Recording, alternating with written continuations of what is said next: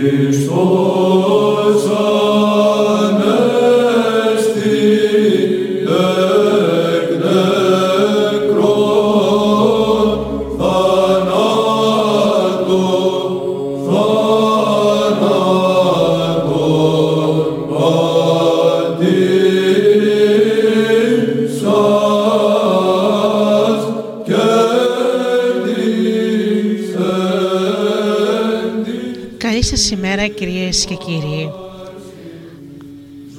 Σας εύχομαι σε όλους καλή Ανάσταση και καλό Πάσχα.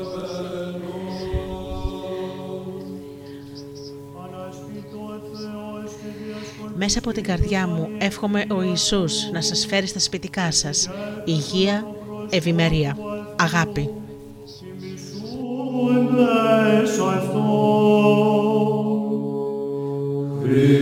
Σήμερα θα σας ε, διαβάσω τα Αναστάσιμα Ευαγγέλια στη Δημοτική.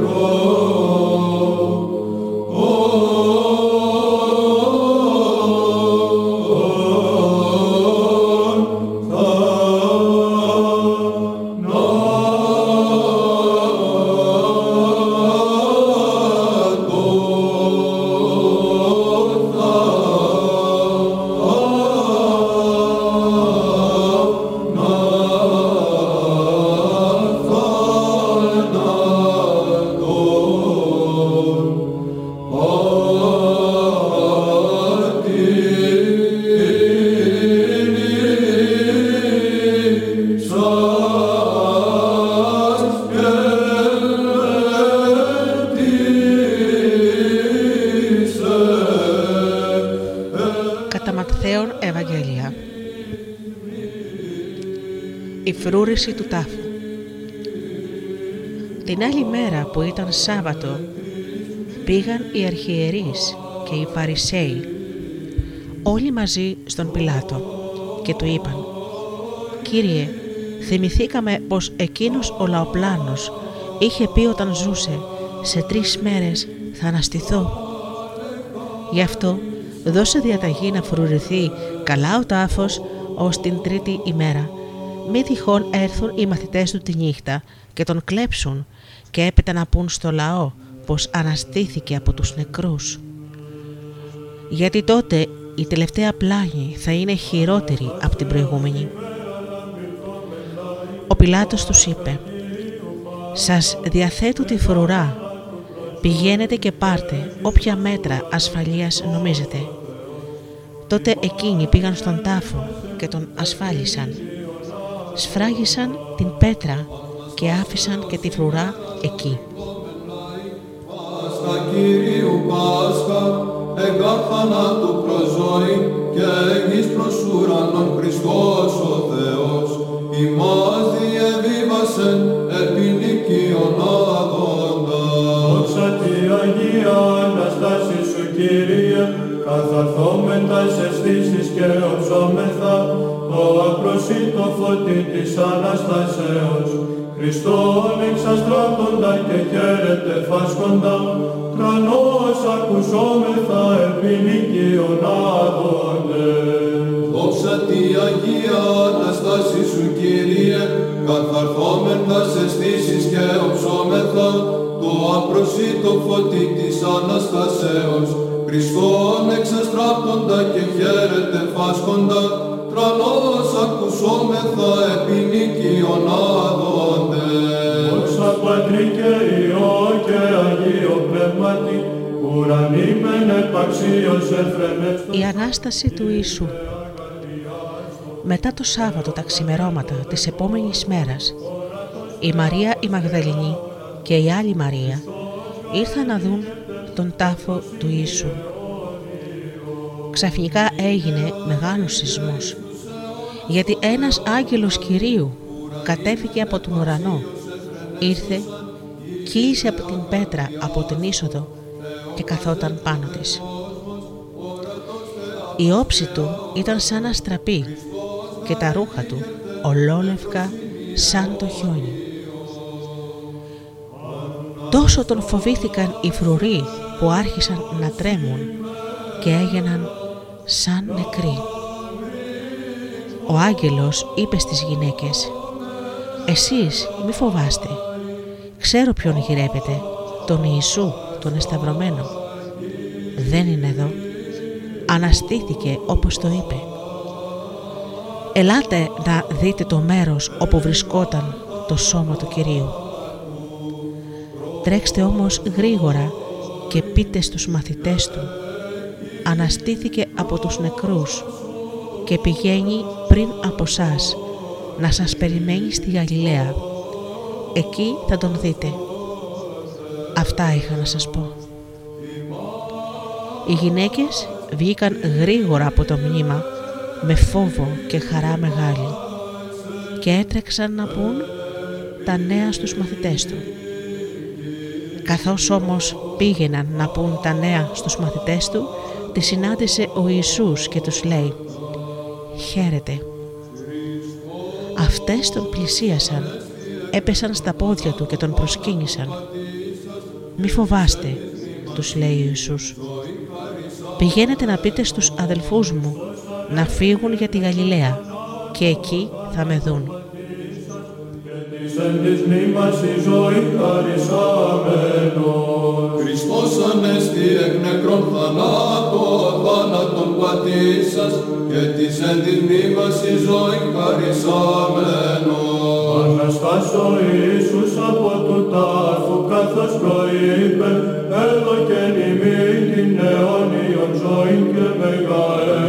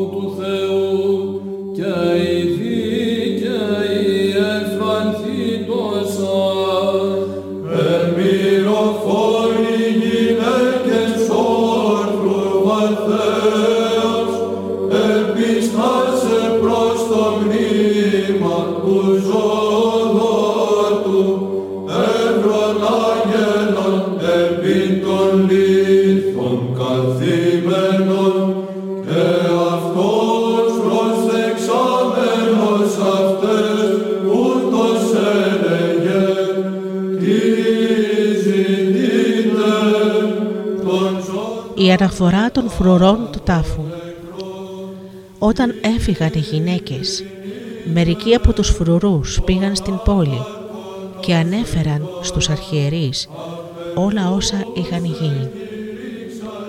Οι αρχιερείς φώναξαν και τους πρεσβυτέρους, έκαναν συμβούλιο και αποφάσισαν. Έδωσαν πολλά χρήματα στους στρατιώτες και τους είπαν «Να πείτε τη νύχτα που εμείς κοιμόμασταν, ήρθαν οι μαθητές του και τον έκλεψαν. Και αν αυτό φτάσει στα αυτιά του Ρωμαίου διοικητή, εμείς θα τον πείσουμε και θα σας απαλλάξουμε από κάθε ευθύνη. Οι στρατιώτες πήραν τα χρήματα και έκαναν όπως τους δασκάλεψαν. Έτσι κυκλοφόρησε αυτή η φήμη στους Ιουδαίους μέχρι σήμερα. Vos verec, vos tu eclaps, als Christus,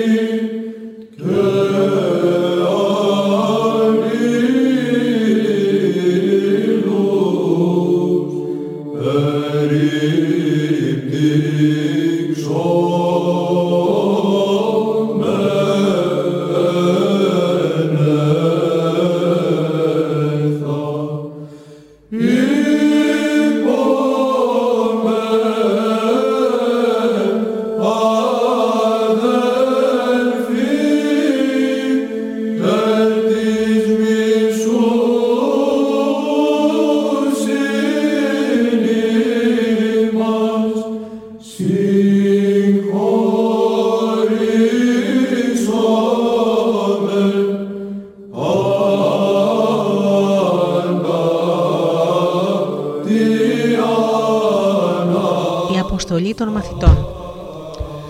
Οι 11 μαθητές έφυγαν για τη Γαλιλαία, στο βουνό, όπου ο Ιησούς τους είχε παραγγείλει να πάνε.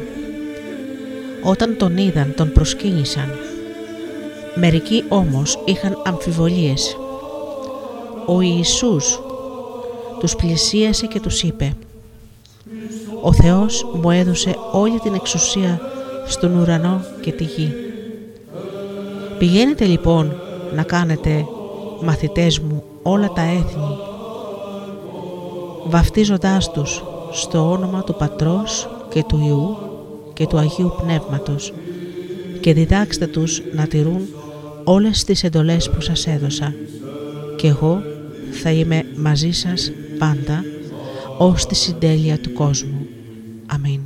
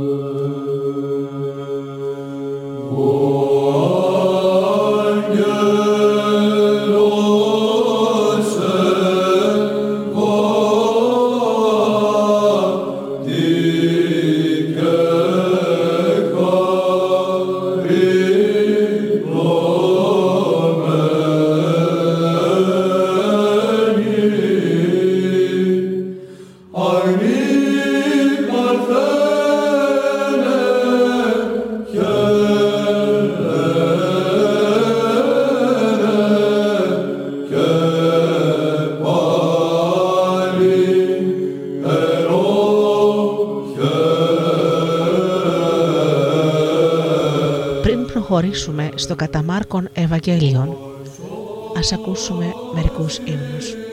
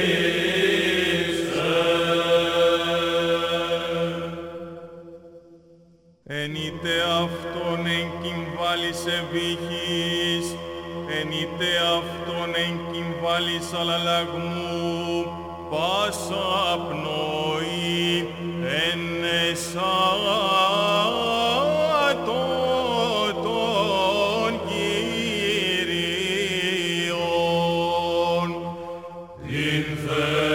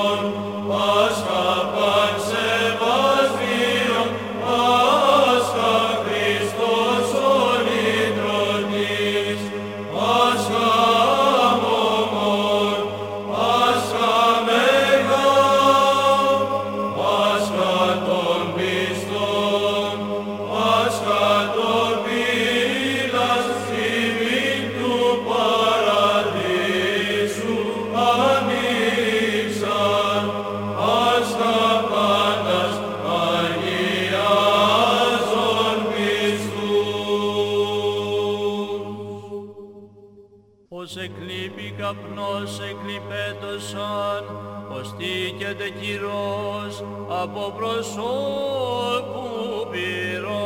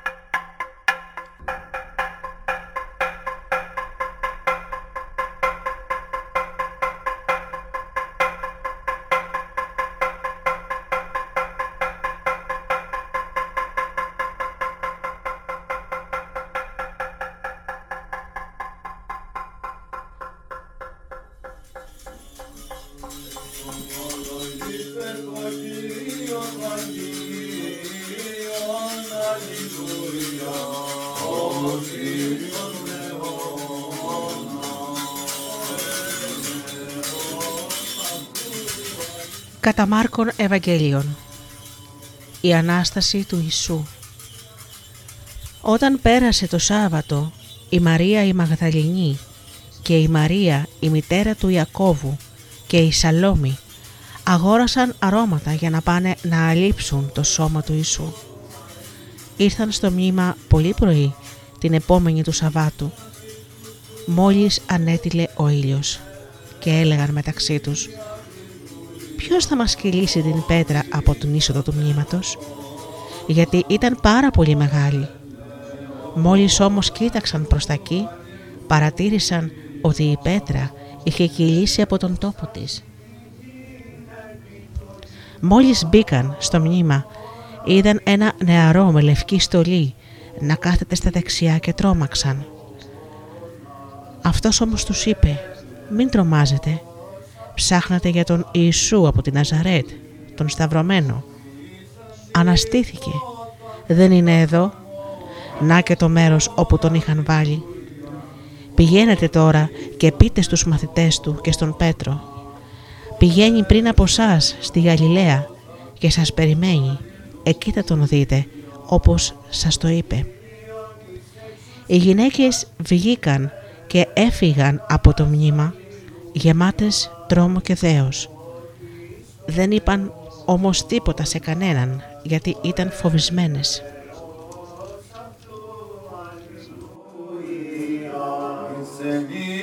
και τους αστέρας εις εξουσία της νυχτός, αλληλούια, ότι στον αιώνα το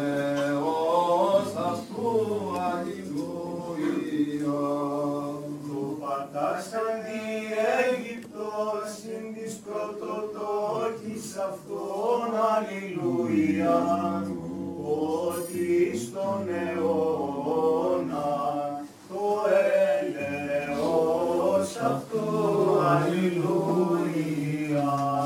Εξαγαγόντι τον Ισραήλ εν μέσω αυτών, αλληλούια, ότι στον αιώνα το έλεος αυτού, αλληλούια. Εγχειρήκρατε ο και βραχίον υψηλό, αλληλούια, ότι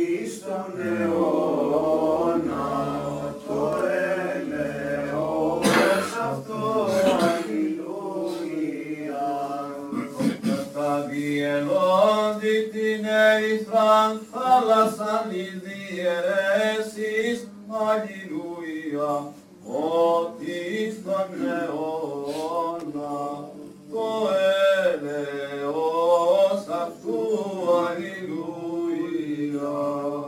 Και διαγαγόντι τον Ισραήλ διαμέσου αυτών αλληλούια, ότι στον αιώνα το έλεος αυτού αλληλούια.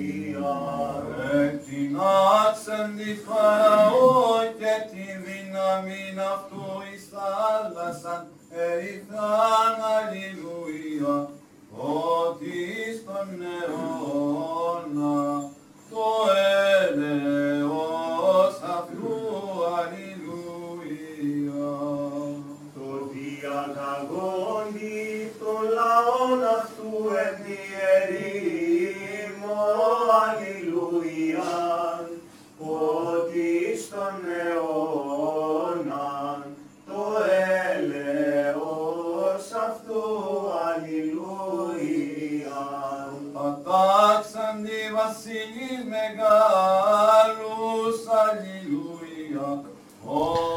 Εμφανίσεις του αναστημένου Ιησού Μετά την Ανάστασή Του, ο Ιησούς, το πρωί της Κυριακής, εμφανίστηκε πρώτα στη Μαρία τη Μαγδαληνή, την οποία είχε θεραπεύσει από επτά δαιμόνια.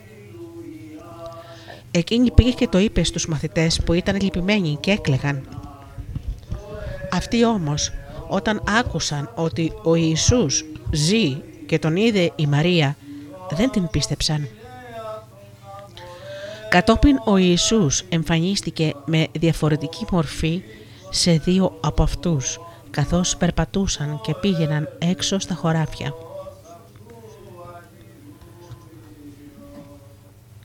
Εκείνοι πήγαν και τα διηγήθηκαν στους υπόλοιπους, αλλά ούτε και αυτούς τους πίστεψαν. Τέλος ο Ιησούς εμφανίστηκε στους 11 μαθητές, καθώς έτρωγαν και τους επέπληξε γιατί αμφέβαλαν και επέμεναν να μην πιστεύουν αυτούς που τον είδαν αναστημένο. Μετά τους είπε «Πορευθείτε σε ολόκληρο τον κόσμο και διακηρύξτε το χαρμόσυνο μήνυμα σε όλη την κτήση. Όποιος πιστέψει και βαφτιστεί θα σωθεί. Όποιος δεν πιστέψει θα καταδικαστεί. Να και τα θαύματα που θα κάνουν όποιοι πιστέψουν. Με την επίκληση του ονόματός μου θα διώχνουν δαιμόνια, θα μιλούν νέες γλώσσες και αν παίρνουν φίδια στα χέρια τους ή πίνουν κάτι δηλητηριώδες δεν θα παθαίνουν τίποτα.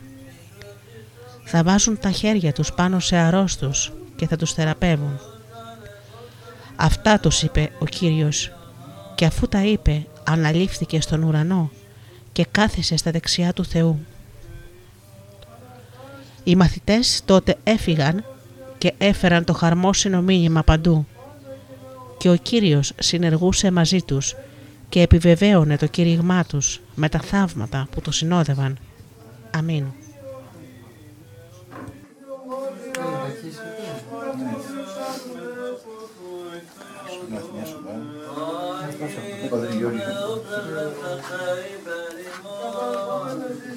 Ό,τι και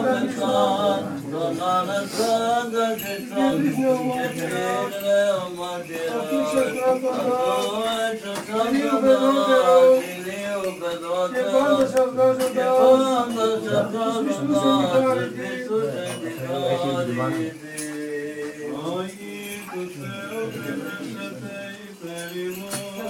Εκάτησε να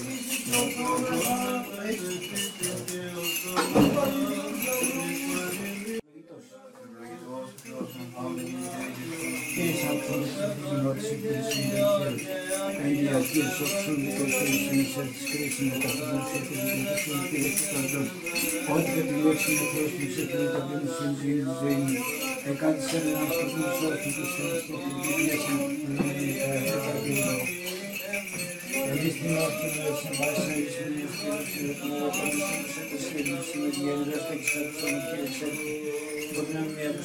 Πριν προχωρήσουμε στο Καταλουκάν Ευαγγέλιο, ας ακούσουμε μερικούς ψαλμούς.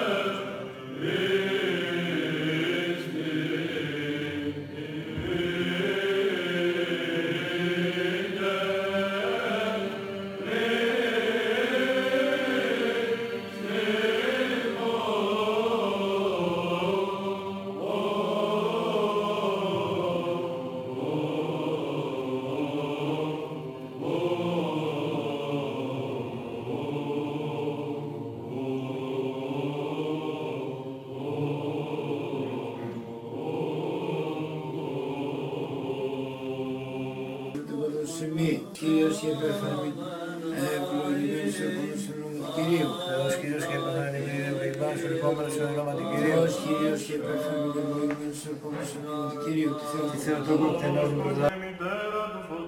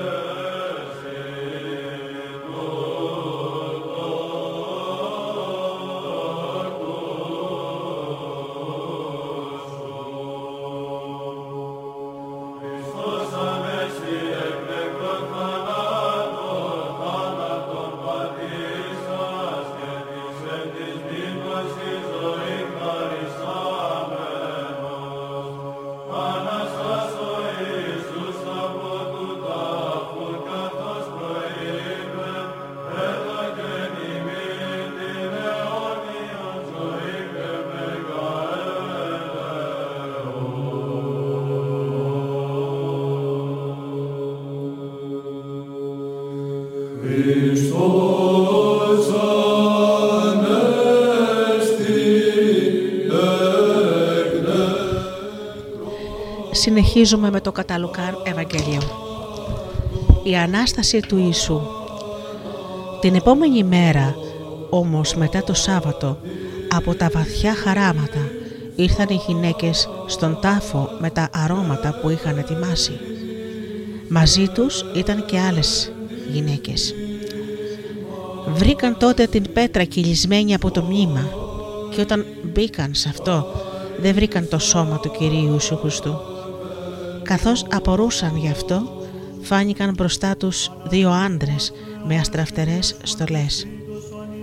Και ενώ αυτές κατατρομαγμένες είχαν σκυμμένο το πρόσωπό τους στη γη, τις ρώτησαν «Τι ζητάτε στον τον ζωντανό ανάμεσα στους νεκρούς» «Δεν είναι εδώ, αναστήθηκε». Θυμηθείτε τι σας είχε πει όταν ήταν ακόμα στη Γαλιλαία σας είπε ότι ο Υιός του ανθρώπου πρέπει να παραδοθεί στα χέρια των εχθρών του Θεού, να σταυρωθεί και την τρίτη ημέρα να αναστηθεί. Θυμήθηκαν τότε τα λόγια του. Επέστρεψαν λοιπόν από το μνήμα και τα ανήγγελαν όλα αυτά στους 11 μαθητές και όλους τους άλλους. Αυτές που τα έλεγαν αυτά στους Αποστόλους ήταν η Μαρία η Μαγδαληνή, η Ιωάννα, η Μαρία, η μητέρα του Ιακώβου και οι υπόλοιπες που ήταν μαζί τους. Τα λόγια αυτά τους φάνηκαν φλιαρίες και δεν τις πίστεψαν. Ο Πέτρος όμως σηκώθηκε και έτρεξε στο μνήμα. Όταν έσκυψε είδε μέσα μόνο τα σάβανα και γύρισε σπίτι του γεμάτος απορία για αυτό που είχε γίνει.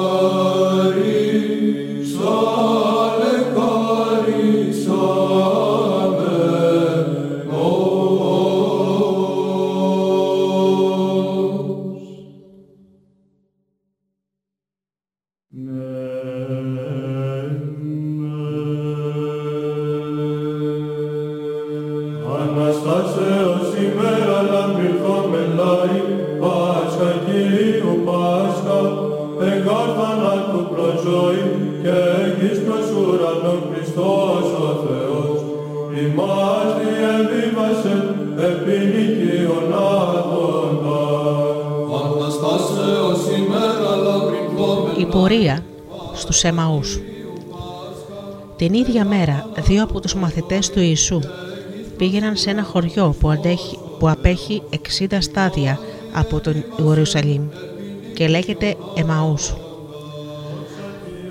Αυτοί μιλούσαν μεταξύ τους για όλα όσα είχαν συμβεί. Καθώς μιλούσαν και συζητούσαν, τους πλησίασε ο ίδιος ο Ιησούς και βάδισε μαζί τους. Τα μάτια τους όμως εμποδίζονταν έτσι που να μην τον αναγνωρίσουν.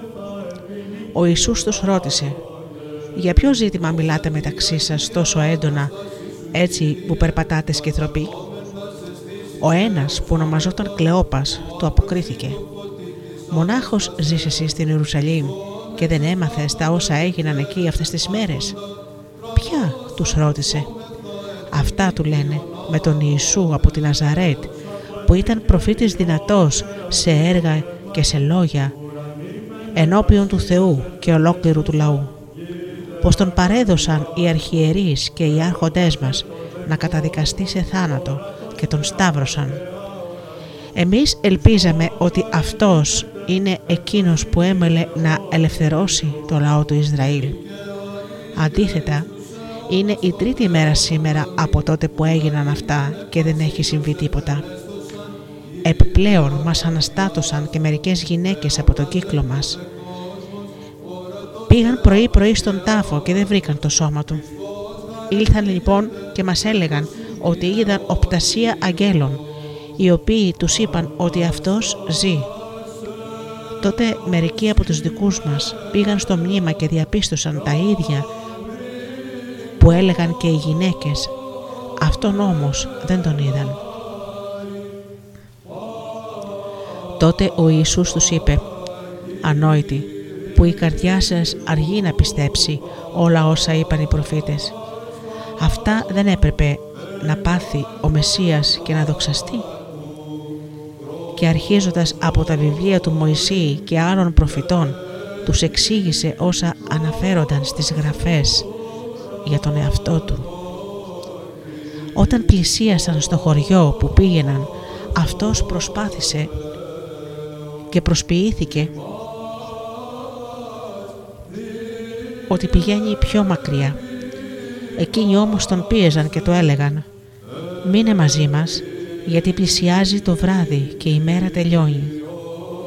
Μπήκε λοιπόν στο χωριό για να μείνει μαζί τους.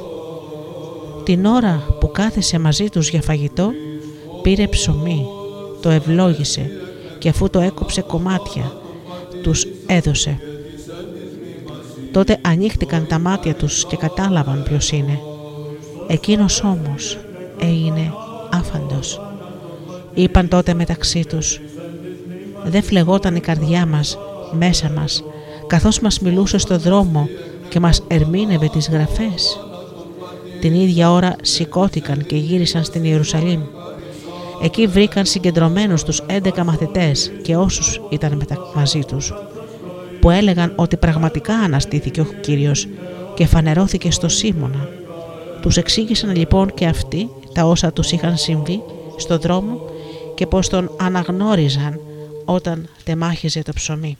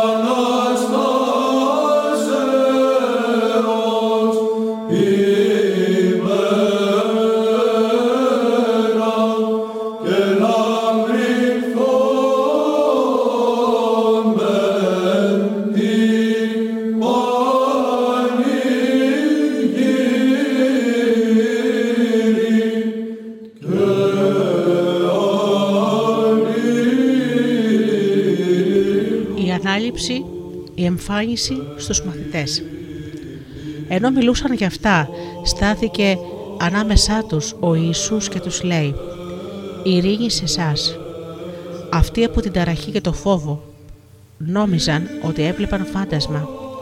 Εκείνος τους είπε «Γιατί είστε τρομαγμένοι και γιατί γεννιούνται στην καρδιά σας αμφιβολίες; Κοιτάξτε τα χέρια μου και τα πόδια μου για να βεβαιωθείτε ότι είμαι εγώ ο ίδιος. Ψηλαφίστε με και δείτε ένα φάντασμα. Δεν έχει σάρκα και οστά όπως βλέπετε. Εμένα να έχω. Και λέγοντας αυτά τους έδειξε τα χέρια και τα πόδια του. Αυτοί από τη χαρά και την έκπλησή τους δεν πίστευαν στα μάτια τους.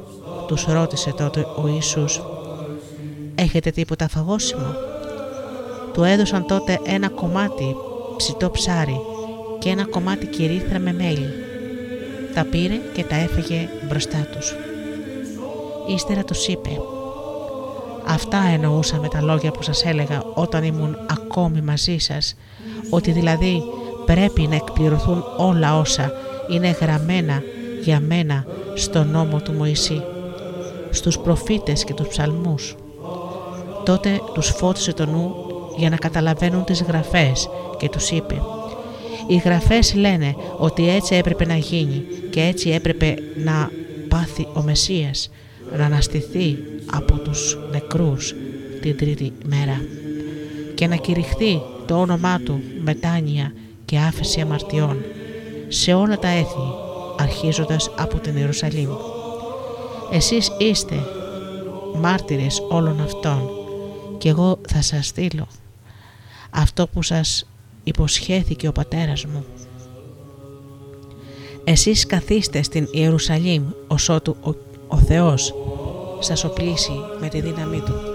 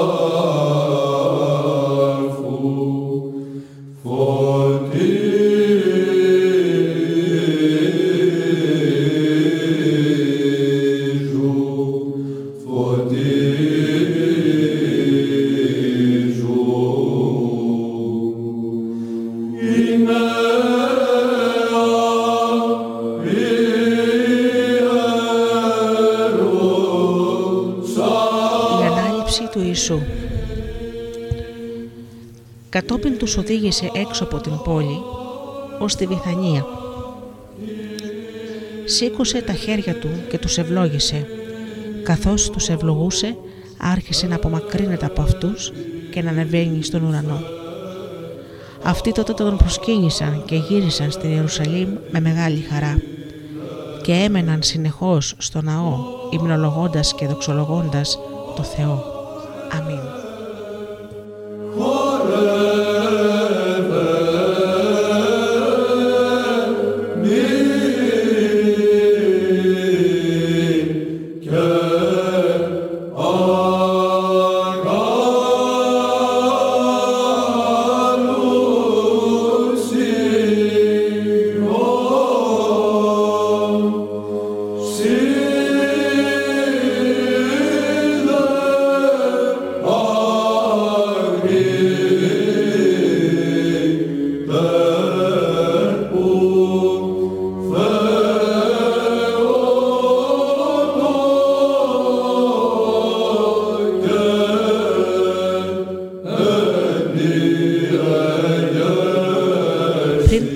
Προχωρήσουμε στο κατά Ιωάννην Ευαγγέλιο, ας ακούσουμε έναν ψαλμό.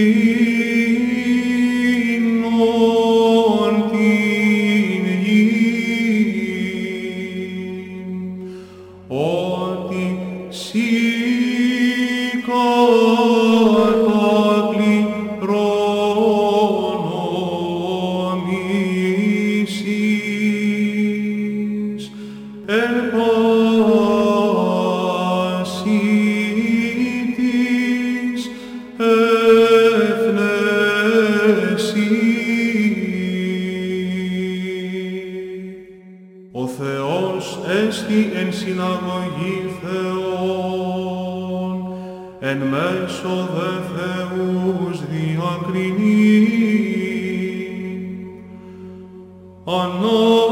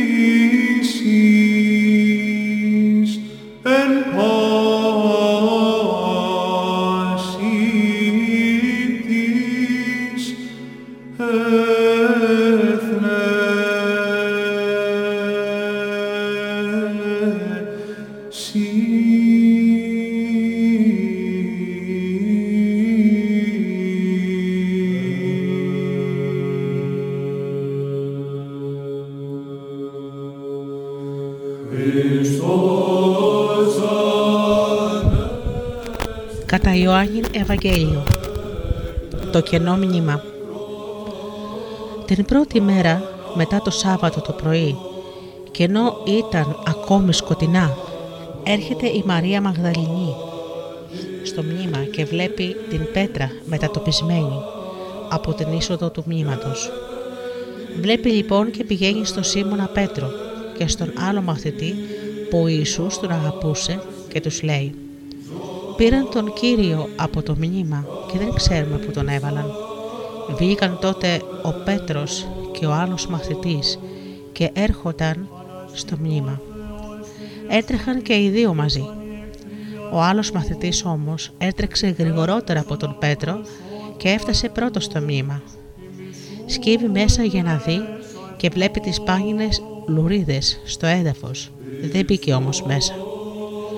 Έφτασε μετά και ο Σίμων Πέτρος που ερχόταν πίσω του και μπήκε στο μνήμα. Εκεί βλέπεις στο έδαφος τις πάνινες λουρίδες κάτω και το σουδάριο με το οποίο είχαν δέσει το κεφάλι του Ιησού να μην είναι μαζί με τις λουρίδες αλλά σε μία μεριά τυλιγμένο χωριστά. Εκείνη τη στιγμή μπήκε μέσα και άλλος μαθητής που είχε έρθει πρώτος στο μνήμα. Τα είδε αυτά και πίστεψε γιατί ως τότε δεν είχαν καταλάβει τη γραφή που λέει ότι σύμφωνα με το σχέδιο του Θεού ο Μεσσίας θα αναστενόταν από τους νεκρούς. Οι μαθητές έφυγαν και τότε γύρισαν πάλι στο σπίτι τους.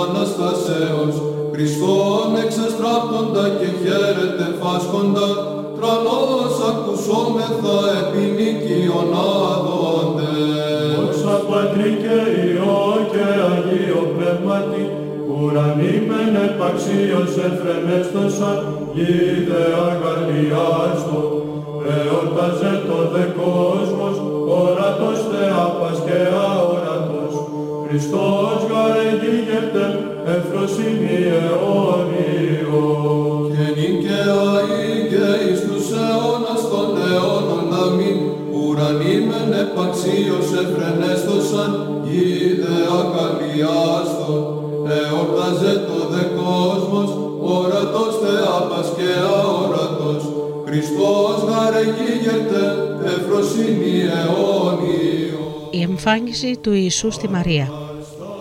Η Μαρία όπως στεκόταν έξω από τον και κοντά στον τάφο και έκλαιγε, εκεί που έκλαιγε σκύβει να δει μέσα στο μνήμα και βλέπει δύο αγγέλους ντυμένους στα λευκά να κάθονται εκεί που βρίσκονταν πριν το σώμα του Ιησού.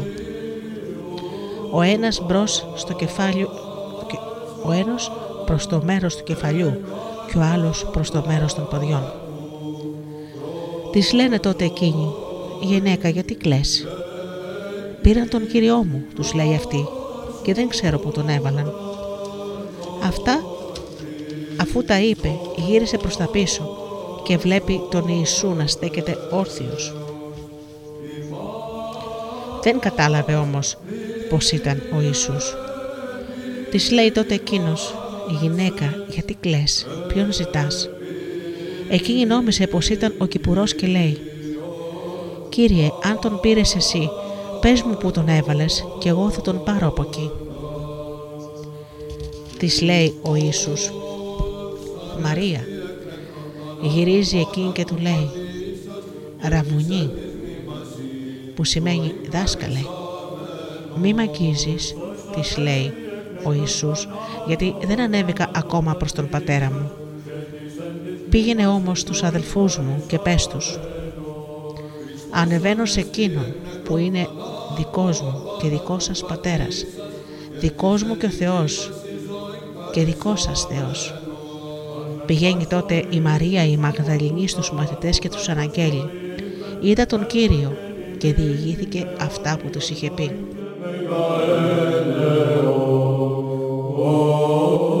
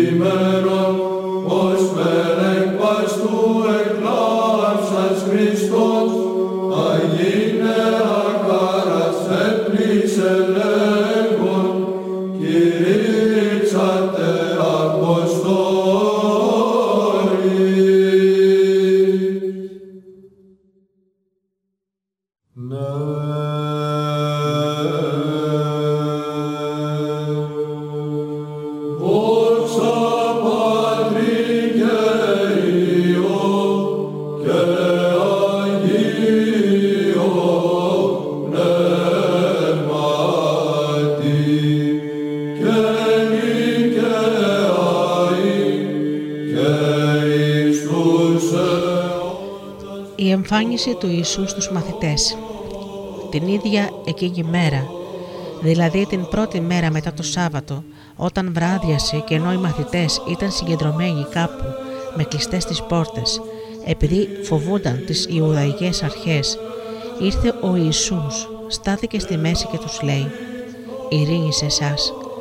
Και όταν το είπε αυτό, τους έδειξε τα χέρια και τα πλευρά του. Οι μαθητές χάρηκαν που είδαν τον Κύριο. Ο Ιησούς τους είπε πάλι «Ειρήνη σε εσάς. Όπως ο Πατέρας έστειλε εμένα, έτσι στέλνω κι εγώ εσάς». Έπειτα από τα λόγια αυτά φύσηξε στα πρόσωπά τους και τους λέει «Λάβατε πνεύμα Άγιο. Σε όποιους συγχωρήσετε τις αμαρτίες θα τους είναι συγχωρεμένες. Σε όποιους τις κρατήσετε ασυγχώρητες θα κρατηθούν έτσι».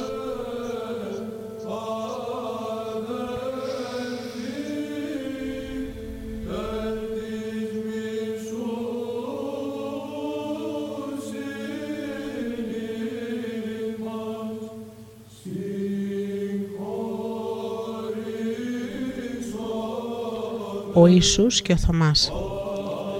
Ο Θωμάς όμως, ένας από τους 12 μαθητές που λεγόταν Δίδυμος, δεν ήταν μαζί τους όταν ήρθε ο Ιησούς.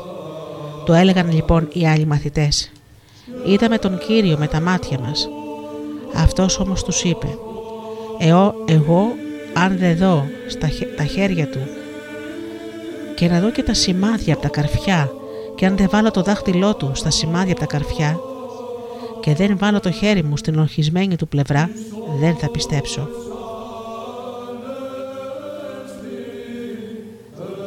Οχτώ μέρες αργότερα οι μαθητές ήταν πάλι μέσα στο σπίτι, μαζί τους και ο Θωμάς.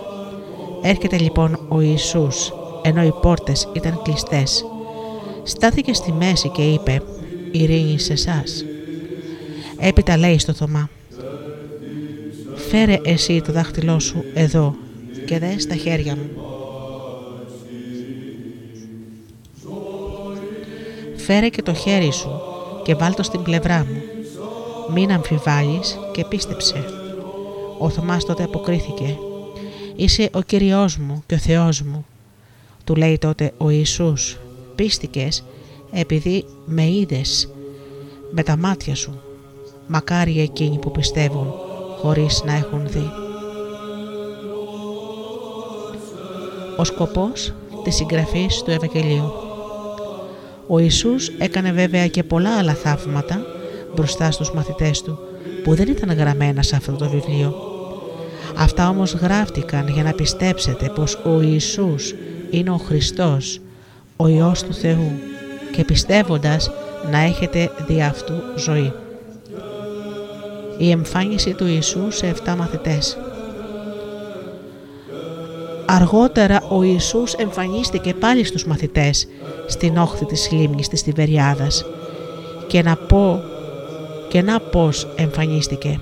Ήταν μαζί ο Σίμων ο Πέτρος, ο Θωμάς που λεγόταν Δίδυμος, ο Ναθαναήλ που καταγόταν από την Κανά της Γαλιλαίας, οι δύο υγιεί του Ζεβεδαίου και άλλοι δυο από τους μαθητές του. Τους λέει ο Σίμων ο Πέτρος «Πηγαίνω να ψαρέψω». «Ερχόμαστε κι εμείς μαζί σου», του λένε. Βγήκαν έξω και αμέσως ανέβηκαν στο πλοίο, αλλά εκείνη τη νύχτα δεν έπιασαν τίποτα. Όταν ξημέρωσε πια, στάθηκε ο Ιησούς στο, στο γυαλό. Οι μαθητές όμως δεν ήξεραν ότι ήταν ο Ιησούς. Τους λέει τότε ο Ιησούς «Παιδιά μήπως έχετε κάτι για προσφάγη» «Όχι» το αποκρίθηκαν. Εκείνος τότε τους λέει «Ρίξτε το δίχτυ στην δεξιά μεριά του πλοίου και θα βρείτε ψάρια». Πραγματικά έριξαν να τραβήξουν το δίχτυ και τα ψάρια ήταν πολλά που δεν θα μπορούσαν να τραβήξουν το δίχτυ. Λέει τότε στον Πέτρο ο μαθητής, εκείνος που Ιησούς τον αγαπούσε «Ο Κύριος είναι». Μόλις άκουσε ο Σίμων Πέτρος πως είναι ο Κύριος, ζώστηκε το ημάτιό του επειδή ήταν γυμνός και ρίχτηκε στο νερό. Οι άλλοι μαθητές ήρθαν με το πλοιάριο, σέρνοντας το δίχτυ με τα ψάρια γιατί δεν απήχαν από τη στεριά παρά εκατό περίπου μέτρα. Όταν αποβιβάστηκαν στη στεριά, βλέπουν εκεί να μένει μια ανθρακιά και ένα ψάρι πάνω στη φωτιά και ψωμί. Τους λέει ο Ιησούς «Φέρτε από τα ψάρια που πιάσατε τώρα». Ανέβηκε τότε στο πλοίο ο Σίμων Πέτρος και τράβηξε το δίχτυ στη στεριά, γεμάτο ψάρια για την ακρίβεια 153. Και ήταν τόσα πολλά τα ψάρια που το δίχτυ είχε σκιστεί. «Ελάτε να φάτε», τους λέει ο Ιησούς και κανείς από τους μαθητές δεν τολμούσε να τον ρωτήσει «Εσύ ποιος είσαι» γιατί ήξεραν πως είναι ο Κύριος. Έρχεται ο Ιησούς, παίρνει το ψωμί και τους το μοιράζει. Το ίδιο έκανε και με το ψάρι. Αυτή ήταν η τρίτη εμφάνιση του Ιησού στους μαθητές μετά την Ανάστασή Του.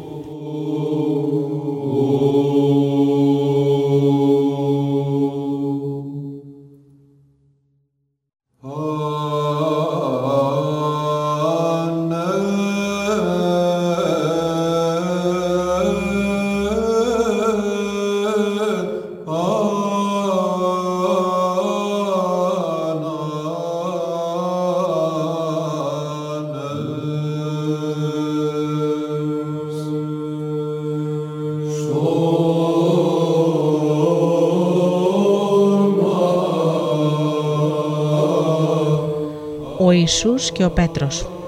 Όταν λοιπόν έφαγαν, λέει ο Ιησούς στον Σίμωνα Πέτρο «Σίμων, ηγέτη του Ιωνά, μ' αγαπάς περισσότερο από όσο αυτή εδώ» «Ναι Κύριε», το παντάει ο Πέτρος. «Εσύ ξέρεις πως σ' αγαπώ» Του λέει τότε. «Βόσκε τα αρνιά μου» Τον ρωτάει πάλι για δεύτερη φορά. «Σίμων, ηγέτη του Ιωνά, μ' αγαπάς» «Ναι Κύριε», το αποκρίθηκε εκείνος και εσύ ξέρεις ότι σε αγαπώ. Του λέει τότε «Ποίμενε τα πρόβατά μου». Τον ρωτάει για τρίτη φορά «Σίμων γέ του Ιωνά, μ' αγαπάς» Στενοχωρήθηκε ο Πέτρος που τον ρώτησε για τρίτη φορά «Μ' αγαπάς» και το απαντάει «Κύριε, εσύ τα ξέρεις όλα, αλλά εσύ ξέρεις ότι σε αγαπώ». Του λέει τότε ο Ιησούς «Βόσκε τα πρόβατά μου». Όταν ήσουν νεότερος έδαινες τη ζώνη στη μέση σου και πήγαινες όπου ήθελες εσύ. Όταν όμως γεράσεις σε βεβαιώνω πως θα πλώσεις το τα χέρια σου και κάποιος άλλος θα σε ζώσει και θα σε πάει εκεί που, που δεν θέλεις. Αυτό το είπε για να δείξει με ποιον θάνατο θα δόξαζε το Θεό και αφού το είπε αυτό του λέει «Ακολούθησέ με».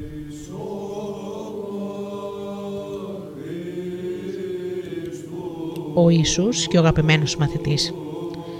Γυρίζει τότε ο Πέτρος και βλέπει να ακολουθεί και ο μαθητής που ο Ιησούς τον αγαπούσε πολύ.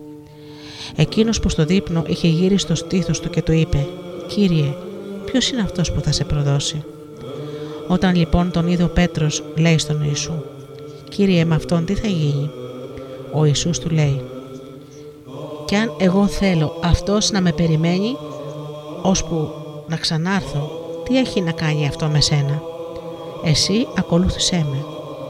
Διαδόθηκε λοιπόν αυτός ο λόγος στους αδελφούς, ότι δηλαδή ο μαθητής εκείνος δεν θα πεθάνει. Ενώ ο Ιησούς δεν του είπε πως δεν θα πεθάνει, αλλά κι αν εγώ θέλω αυτός να με περιμένει,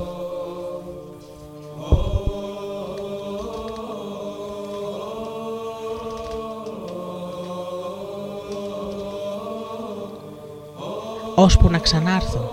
Τι έχει να κάνει αυτό με σένα; Αυτός είναι ο μαθητής που επιβεβαιώνει αυτά τα γεγονότα και που τα έγραψε και εμείς ξέρουμε πως λέει την αλήθεια. Υπάρχουν και άλλα πολλά που έκανε ο Ιησούς που αν γραφτούν ένα προς ένα ούτε ο κόσμος ολόκληρος δεν θα χωρούσε νομίζω τα βιβλία που θα έπρεπε να γραφτούν.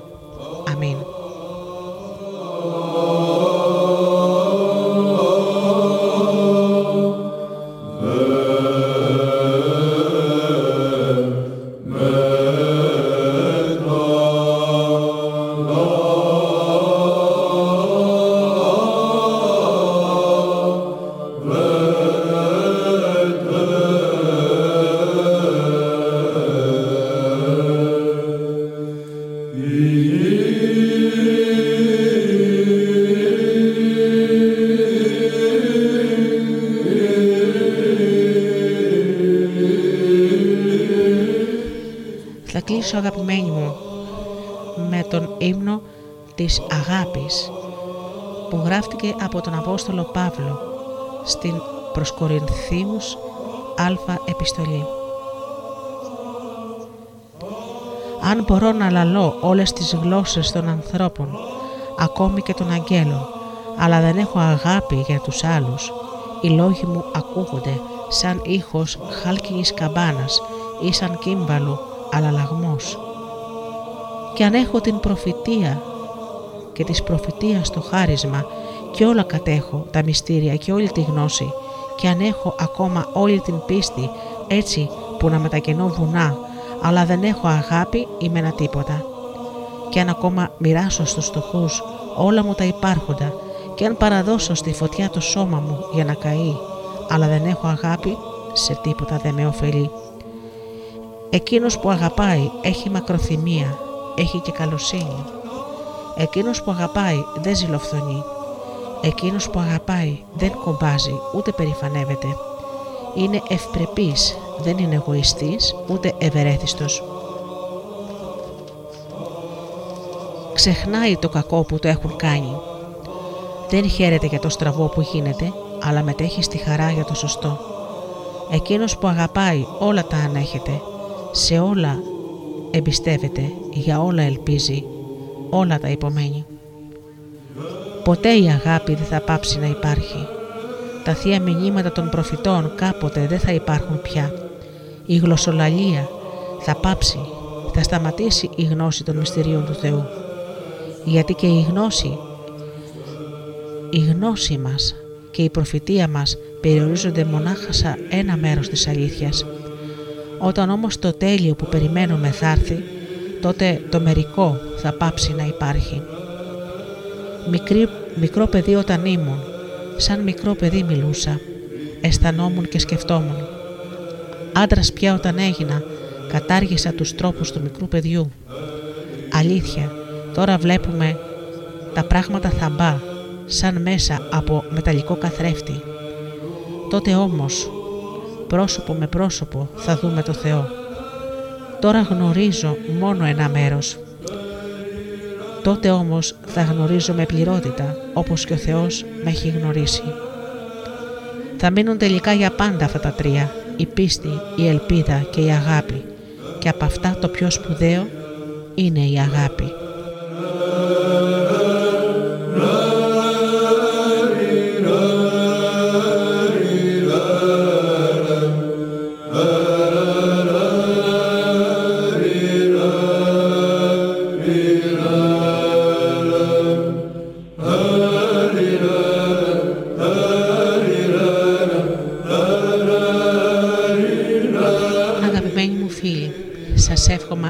Καρδιάς καλή Ανάσταση. Καλό Πάσχα και ήθε ο Χριστός να φέρει στα σπιτικά σας την αγάπη, την υγεία, την ευημερία. Εύχομαι σε όσους πονούν να γιατρευθούν. Εύχομαι σε όσους χαίρονται να χαίρονται περισσότερο. Εύχομαι σε όσους περνούν δύσκολα να περάσουν αυτή τη δοκιμασία νικητές. Εύχομαι ευτυχία σε όλους. Και πάνω απ' όλα φίλοι μου, εύχομαι να αγαπήσετε όλοι τον άνθρωπο που βλέπετε κάθε μέρα στο καθρέφτη. Καλό Πάσχα!